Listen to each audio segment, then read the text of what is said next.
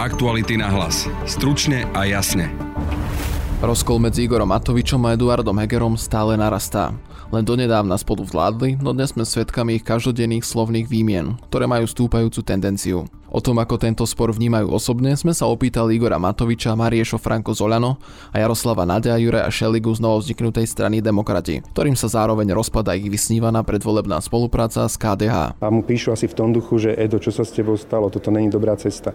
A ja si takisto myslím, že to není dobrá cesta, ale nebudem mu radiť, lebo on asi žije v nejakej paranoji, že mu chcem ublížiť. Úplne úprimne, už v momente, keď sme sa rozhodli s Edom, že odídeme, sme vedeli, že budeme čeliť útokom, pretože Igor jednoducho ľudsky nemá rád, keď ľudia od neho odchádzajú a, a začal na nás útočiť a robil to od prvého dňa a stupňuje to, ale nech sa páči, keď on chce takúto politiku realizovať, je to jeho rozhodnutie, v končnom dôsledku to asi ľudí neprekvapuje, ale my takú politiku realizovať nechceme. Prinášame vám aj krátky prehľad správ. Bývalému ministrovi obrany Jaroslavovi Naďovi bude aj ako poslancovi štát naďalej poskytovať ochránku, o ktorú si požiadal samotný Naď. Dôvodom sú pretrvávajúce výhrážky smrťou. Na Kisúciaku smrtil Leo majiteľa Malej zoo. Už prišiel o život potom, ako išiel krmiť zvieratá. O ranči pri Žiline písal v roku 2020 aj medzinárodný tím investigatívnych novinárov investigatívneho centra Jana Kuciaka v súvislosti s nelegálnym obchodom s tigrami. Rusi vykonávali ďalšie intenzívne letecké útoky a vyhlásili, že všetky ciele určené jeho armádou boli počas nočného raketového útoku na Ukrajinu zasiahnuté. Kiev predtým oznámil, že zostrelil takmer 20 ruských rakiet. Počúvate podcast Aktuality na hlas. Moje meno je Adam Oleš. Máte 24 hodín. Kam pôjdete? Kedy vyrazíte? A koho vezmete so sebou? Len na vás záleží, ako sa rozhodnete vyskúšať populárne SUV Ford Kuga. Teraz ho môžete zažiť až na 24 hodín úplne zadarmo. Tak na čo čakáte? Zdolajte hory aj mesto. Zažite pohodlie, komfort aj skvelé jazdné vlastnosti. Stačí vyplniť formulár a vaša cesta sa môže začať. Navštívte Ford SK a presvedčte sa sami. Juraj Šeliga z novovzniknutej strany Demokrati má stále nádej, že by sa Demokrati a KDH mohli spojiť, aj keď túto možnosť hodil zo stola predseda KDH Milan Majerský na včerajšej diskusii denníka N. Bol by som opatrný, lebo ak pán Majerský hovorí, že na prvom mieste má byť štát, potom strana a potom jednotlivec, tak v tomto prípade sa treba naozaj pozerať na to, aké riziko nám hrozí. A to riziko je, že môže v septembri vyhrať Fico s extrémistami, alebo s republikou, Dankom a neviem kým všetkým a obsadiť krajinu. No a v takom prípade, ak platí to, čo hovorí pán Majersky, že, že krajina je na prvom mieste, by sme sa mali baviť o spolupráci. A my mu podávame stále ruku. Aj keď on dneska hovorí, že, že sa tvári, že nemá záujem, my sa chceme o tom rozprávať. Lebo ja som presvedčený, že je podstatne viac toho, čo nás spája, ako toho, čo nás rozdeľuje. Ak si ľudia a vaši poslucháči a čitatelia dajú tú námahu a pozrú si predvolebné programy jednotlivých strán, tak tam uvidia obrovský prekryv. Obrovský prekryv. Na tom treba stavať. A konec koncov je perfektný príklad z roku 1998, keď e, širšia koalícia porazila Mečiara. Treba to urobiť, urobili to v Čechách, my sme pripravení na tom pracovať a verím, že KDH ešte že bude trošku viac nad tým rozmýšľať. Neboli tie slova už dosť jasné z jeho strany?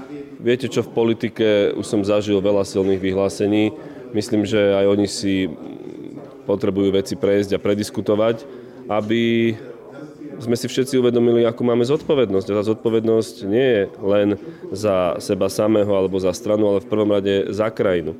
A ak oni sú po voľbách pripravení spolupracovať aj s liberálnejšími stranami, o čom hovoril pán Majersky, tak nerozumiem, prečo pred voľbami e, nechcú spolupracovať so stredovou stranou, kde sa snažíme byť konštruktívni a pokojní. Ten dialog pokračuje a bude pokračovať na neformálnej úrovni. Sme v kontakte s viacerými členmi predsedníctva, normálne sa rozprávame a hľadáme tú cestu. A KDH povie nie, ak platí to nie, tak v takom prípade, prepačte mi, ale oni sa budú musieť zodpovedať histórii, či to bolo dobré rozhodnutie. Tam dávam otáznik. Eduard Heger hovoril, že tá vláda pokoja by mohla zostávať práve z KDH a progresívneho Slovenska. Viete si predstaviť, že by ste to skúsili práve na tú druhú stranu a spojili by ste sa s progresívnym Slovenskom? Mne sa zdá, že treba počúvať to, čo hovoria ľudia a tam ten prieskum e, Fokusu ukázal veľmi jasne, že by to mohlo mať silný synergický efekt, až okolo 15 teraz sa robia ďalšie prieskumy a, a na to by sme sa mali držať. Že jednoducho ukázať, že vieme počúvať to, čo nám hovoria ľudia. Takže progresívne Slovensko až po parlamentných voľbách, že teraz neviete si predstaviť nejakú spoluprácu ešte predtým. Tam sa ten synergický efekt neukazuje a oni hovoria, že nevidia ten synergický efekt a plus majú 14% alebo 12% dneska a ak my dokopy dve ďalšie strany vieme mať 14%, tak to funguje a treba sa, treba sa chytiť toho, čo funguje a nie e, robiť e, ako keby spojenie len pre spojenie. To spojenie s KDH by dávalo zmysel práve preto, že to volič oceňuje. Že to nemá byť vec len pre vec samotnú, to nedáva zmysel. A o tom musíme s KDH debatovať aj e, verejne, ako na tej diskusii včera, ale aj interne, o tom sa vedú debaty. Lebo že, že spojenie s niekým, s kým budete mať plus 0,5%, ako nedáva úplne zmysel. Dáva zmysel urobiť synergický efekt a ten, to prekvapilo všetkých, voliči ukázali, že vidia práve v spolupráci KDH a demokratov. Je veľká pravdepodobnosť, že alianciu opustí Most Hit. Viete si predstaviť, že by sa mohli pridať práve k vám? Budeme sa rozprávať, samozrejme, že sa budeme rozprávať. E, je škoda, že strana, ktorá držala pokope a zjednocovala e, maďarských politikov, ak takto môžem povedať, vstupom jedného e, pána zrazu bude rozbitá. Ale to si musia oni, oni vyjasniť, my budeme s nimi rozprávať samozrejme. Kde to nevyzerá na spoluprácu je medzi Olanom a demokratmi, kde každý deň prichádzajú nové a nové nejaké konflikty, hlavne od strany Igora Matoviča. Ako to vnímate a viete si predstaviť, že títo dvaja ešte budú v budúcnosti spolupracovať? Nechceme útočiť a jediné, čo budeme robiť je, ak na nás bude útočiť ktokoľvek, tak budeme hovoriť, ako to v skutočnosti bolo a budeme hovoriť o tom, že toto nie je alternatíva, lebo tieto konflikty Richarda Sulika a Igora Matoviča proste fakticky znamenali rozpad tej vlády. A do toho z boku, búšil Fico a extrémisti, takže to bolo hrozne ťažké. My sme to držali aj preto, aby prešli reformy, aby tu bol plán obnovy, aby sa konečne Slovensko posunulo. A tak pán Matovič je sám zodpovedný za svoju politiku. Ak chce iba útočiť, útočiť, útočiť, tak neviem, s kým chce spolupracovať potom, lebo aj týmito útokmi ukazuje, že tá spolupráca s ním je extrémne ťažká. Takže viete si len ťažko predstaviť nejakú spoluprácu, či už s Igorom Matovičom alebo s Richardom Sulíkom po tých predčasných voľbách. Bojíme sa toho úplne na rovinu, poviem, že by sa opakovalo to, čo sa stalo po roku 2020. Že by e, miesto toho, aby tlmili konflikty, opäť jeden zobral bandasku s benzínom a druhý zápalku. To je normálna obava. Ďakujem vám za rozhovor. Ja ďakujem pekne. Maria Šofranko nerozumie, prečo si Igor Matovič a Eduard Heger nesadnú a nevykomunikujú veci, ktorými zaťažujú verejnosť. Zároveň tvrdí, že Igora Matoviča už viackrát kritizovala za jeho vyhlásenia. Ja ako keby som mala deja vu, ako keby sme sa vrátili naspäť, pretože takéto výmeny sme tu už mali, ale medzi inými dvoma aktérmi. Musím povedať, že ja som človek veľmi mierumilovný. Ja mám rada konštruktívnu kritiku. Povedzme si, ak máme nejaké problémy medzi sebou, ale vyjasníme si ich za zatvorenými dverami, pretože mne sa toto vôbec nepáči. A ja som zástancom toho, aby sme sa správali k sebe slušne navzájom. Nielen politici, ale aj všetci ľudia na Slovensku. Takže vnímam to skôr negatívne a myslím si, že neprináša to pokoj pre našu krajinu, ktorú to, a ten pokoj veľmi potrebujeme. Sa o tom bavíte s Igorom Matovičom? Viete čo, bavili sme sa kedysi, ale v podstate toto je tu nejaký nový konflikt a je veľmi ťažké hľadať pravdu, kto z nich dvoch má pravdu. A myslím si, že tento konflikt by si mali vyriešiť oni medzi sebou. A sú to dlhoroční priatelia a kamaráti, tak ja nerozumiem tomu, prečo si nesadnú a nevy, nevykomunikujú si to, nevyrozprávajú a nezaťažujú nás tým.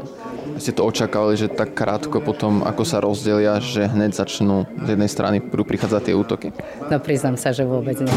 Absolútne. Ja, ja som vôbec ani žiaden takýto konflikt neočakávala. Ako si to vysvetľujete? Nuž, politika je umenie možného. Toto mi vraveli, keď som prichádzala do politiky.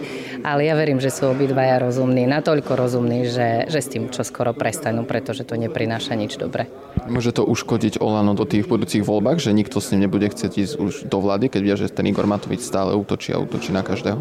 Ja si myslím, že to môže ublížiť obidvom stranám, ale tu nejde tak ani o ubliženie týmto stranám, ale ide o to, aby títo dvaja bývalí kamaráti boli naďalej kamarátmi, aby sme si navzájom pomáhali a skôr spolupracovali, ako, ako si takto dávali najavo nejakú nespokojnosť. Asi to nevyzerá, že ešte budú tými kamarátmi a sadnú si spoločne za jeden stôl a čo dnes nevyzerá, môže byť možno po istom čase fakt, že, že tými kamarátmi budú. My budeme sa o to snažiť aj my, pretože my máme veľmi radi, eh, aspoň osobne ja budem hovoriť teda za seba, ja mám rada v podstate ľudí, ktorí sú v demokratoch, mnohých si vážim, sú to šikovní ľudia, takisto ako si vážim eh, svojich kolegov, mám ich veľmi rada a jednoducho ja som skôr ten človek, ktorý spája, ktorý eh, sa snaží tých ľudí zbližovať. Prečo ste ostali práve v Olano a neprestúpili si k demokratom?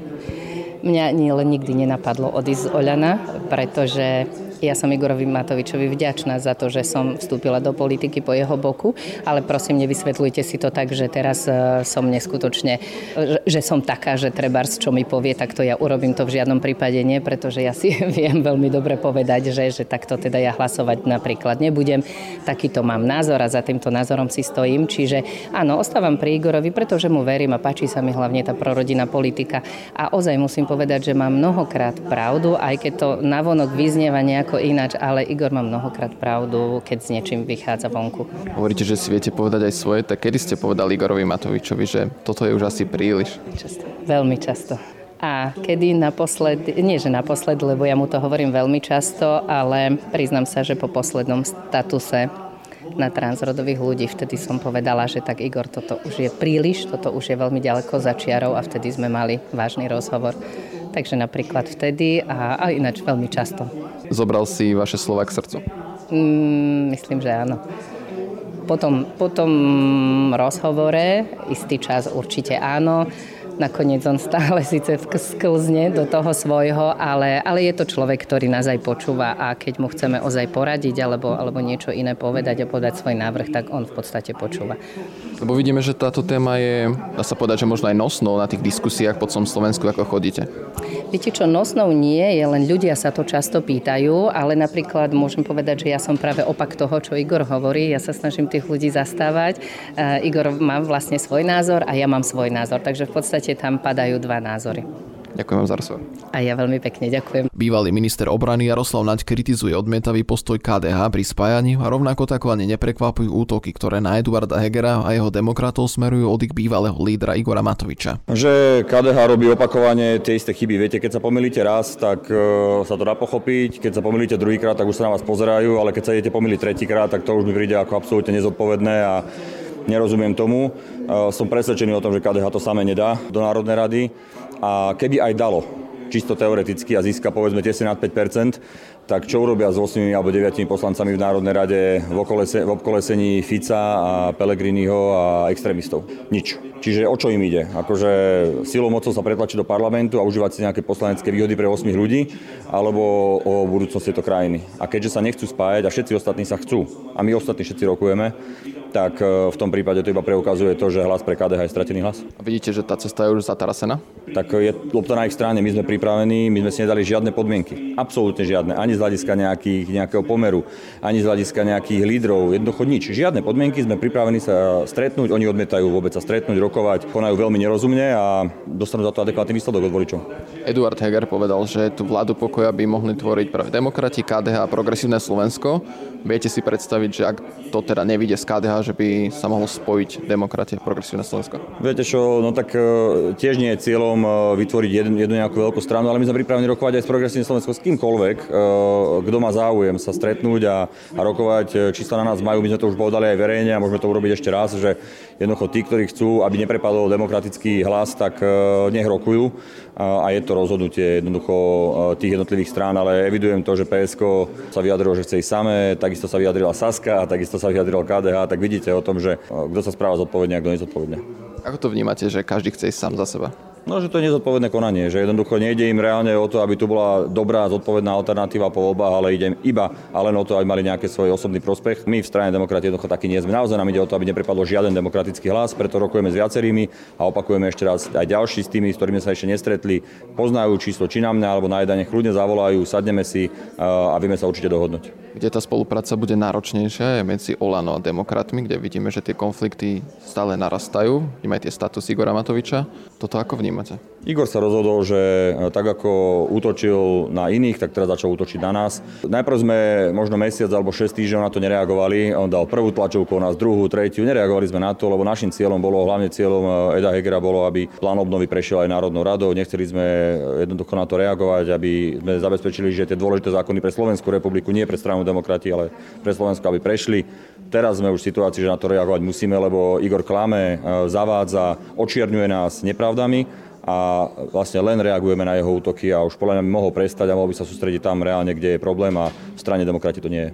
Tak ale Igora Matoviča poznáte veľmi dobre. Očakávali ste už pred tým odchodom, že nie, že kedy to príde, ale ako rýchlo. Áno, úplne úprimne, už v momente, keď sme sa rozhodli s Edom, že odídeme, sme vedeli, že budeme čeliť útokom, pretože Igor jednoducho ľudsky nemá rád, keď ľudia od neho odchádzajú a, a začal na nás útočiť a robil to od prvého dňa a stupňuje to, ale nech sa páči, keď on chce takúto politiku realizovať, je to jeho rozhodnutie, v končnom dôsledku to asi ľudí neprekvapuje, ale my takú politiku realizovať nechceme. Takže ani nie ste nejak optimistický, že by to nejak ustúpil? No určite na nás bude útočiť až do posledného dňa, o tom nepochybujem, ale ja si myslím, že ľudia, keď budú vidieť, že bezobsažne útočí a dokonca ešte aj klame a zavádza, tak jednoducho na to tomu neskočia a my mu zase neskočíme na to, aby sme hrali jeho hru. Viete si potom predstaviť, že by ste išli do vlády s niekým, kto na vás celý čas útočil? V hnutí Olano je viacero ľudí, ktorých považujem osobne aj za priateľov, aj za veľmi šikovných ľudí. Igor Matovič e, by naozaj súčasťou vlády nemal byť. E, práve jeho neustále útoky a hádky, mimochodom, ale musí to povedať úplne jasne, začali Sulík, to treba povedať, a zákernými krokmi realizoval počas celého volebného obdobia, ale reakcie Igorove na to a, a do nekonečné hádky medzi nimi dvomi boli alfou a omegou problémov tejto vlády a potom samozrejme tlak oligarchov a Roberta Fica z opozície. Takže eh, bez týchto troch ľudí by sa určite vládlo a žilo na Slovensku oveľa lepšie. Igor Matovič tvrdí, že s Eduardom Hegerom sa niečo muselo stať a nerozumie jeho útokom, ktorými si podľa Matoviča len uškodí. Edo sa mohol narobiť eh, koľkokoľvek kopu dobrých vecí urobil, ale v kritickej chvíli ako človek, ktorý vyšiel z protikorupčného hnutia, sa správal ako človek, ktorý klientelizmus, nechcem hovoriť korupciu, klientelizmus skryl Dva týždne o tom vedel, mrzí ma, že aj prezidentka o tom vedela, vedeli všetci demokrati o tom, nikto iný o tom nevedel. A miesto toho, aby ten problém vyriešili, chytili ho za pače, si vyhodili z vlády, tak miesto toho vymýšľali, že však možno sa to neprevali. Toto je naozaj strašné babráctvo, ak použijem slova bývalého podpredsedu demokratov Káčera, a na konci sa to ukázalo, že vlastne na konci to bolo strašné babráctvo a zarezali sa sami seba, lebo ich zarezal káčer. Nezarezali káčera. Skôr ako hodnotíte tú atmosféru dnes, keď sa vrátili. Uh, Eduard Deger povedal, že cíti silnú radiáciu, čo sa vášho mena týka. Vy to cítite rovnako? Viete čo, s Edom sa niečo stalo. Pozrite si jeho statusy na Facebooku a výplody, ktoré dáva zo seba von a pozrite si diskusie pod tým. Ako tam už všetci ľudia nakladajú a mu píšu asi v tom duchu, že Edo, čo sa s tebou stalo, toto není dobrá cesta. A ja si takisto myslím, že to není dobrá cesta, ale nebudem mu radiť, lebo on asi žije v nejakej paranoji, že mu chcem ublížiť. Ja, mne jediná vec vadí, že kryl podvod Vlčana a snažil sa to vlastne ututlať. To som mu vytkol, a zrazu ako keby dotknuté božstvo sa teraz e, bráni, ale naozaj až podľa mňa nedôstojným spôsobom, ale hovorím, odporúčam, pozrite si to, čo mu tam nakladajú ľudia, mažú tie komentáre, veľa, veľa ich tam zostáva, všetci mu nakladajú za to, čo robí. A ja naozaj nechápem tie útoky a keď si na tomto myslíš, že získa body, tak to je na strašnom omyle. Aktuality na hlas. Stručne a jasne. To je z dnešného podcastu všetko. Na podcaste spolupracoval Adam Obšitník a pekný zvyšok na vám praje Adam Oleš. Aktuality na hlas. Stručne a jasne.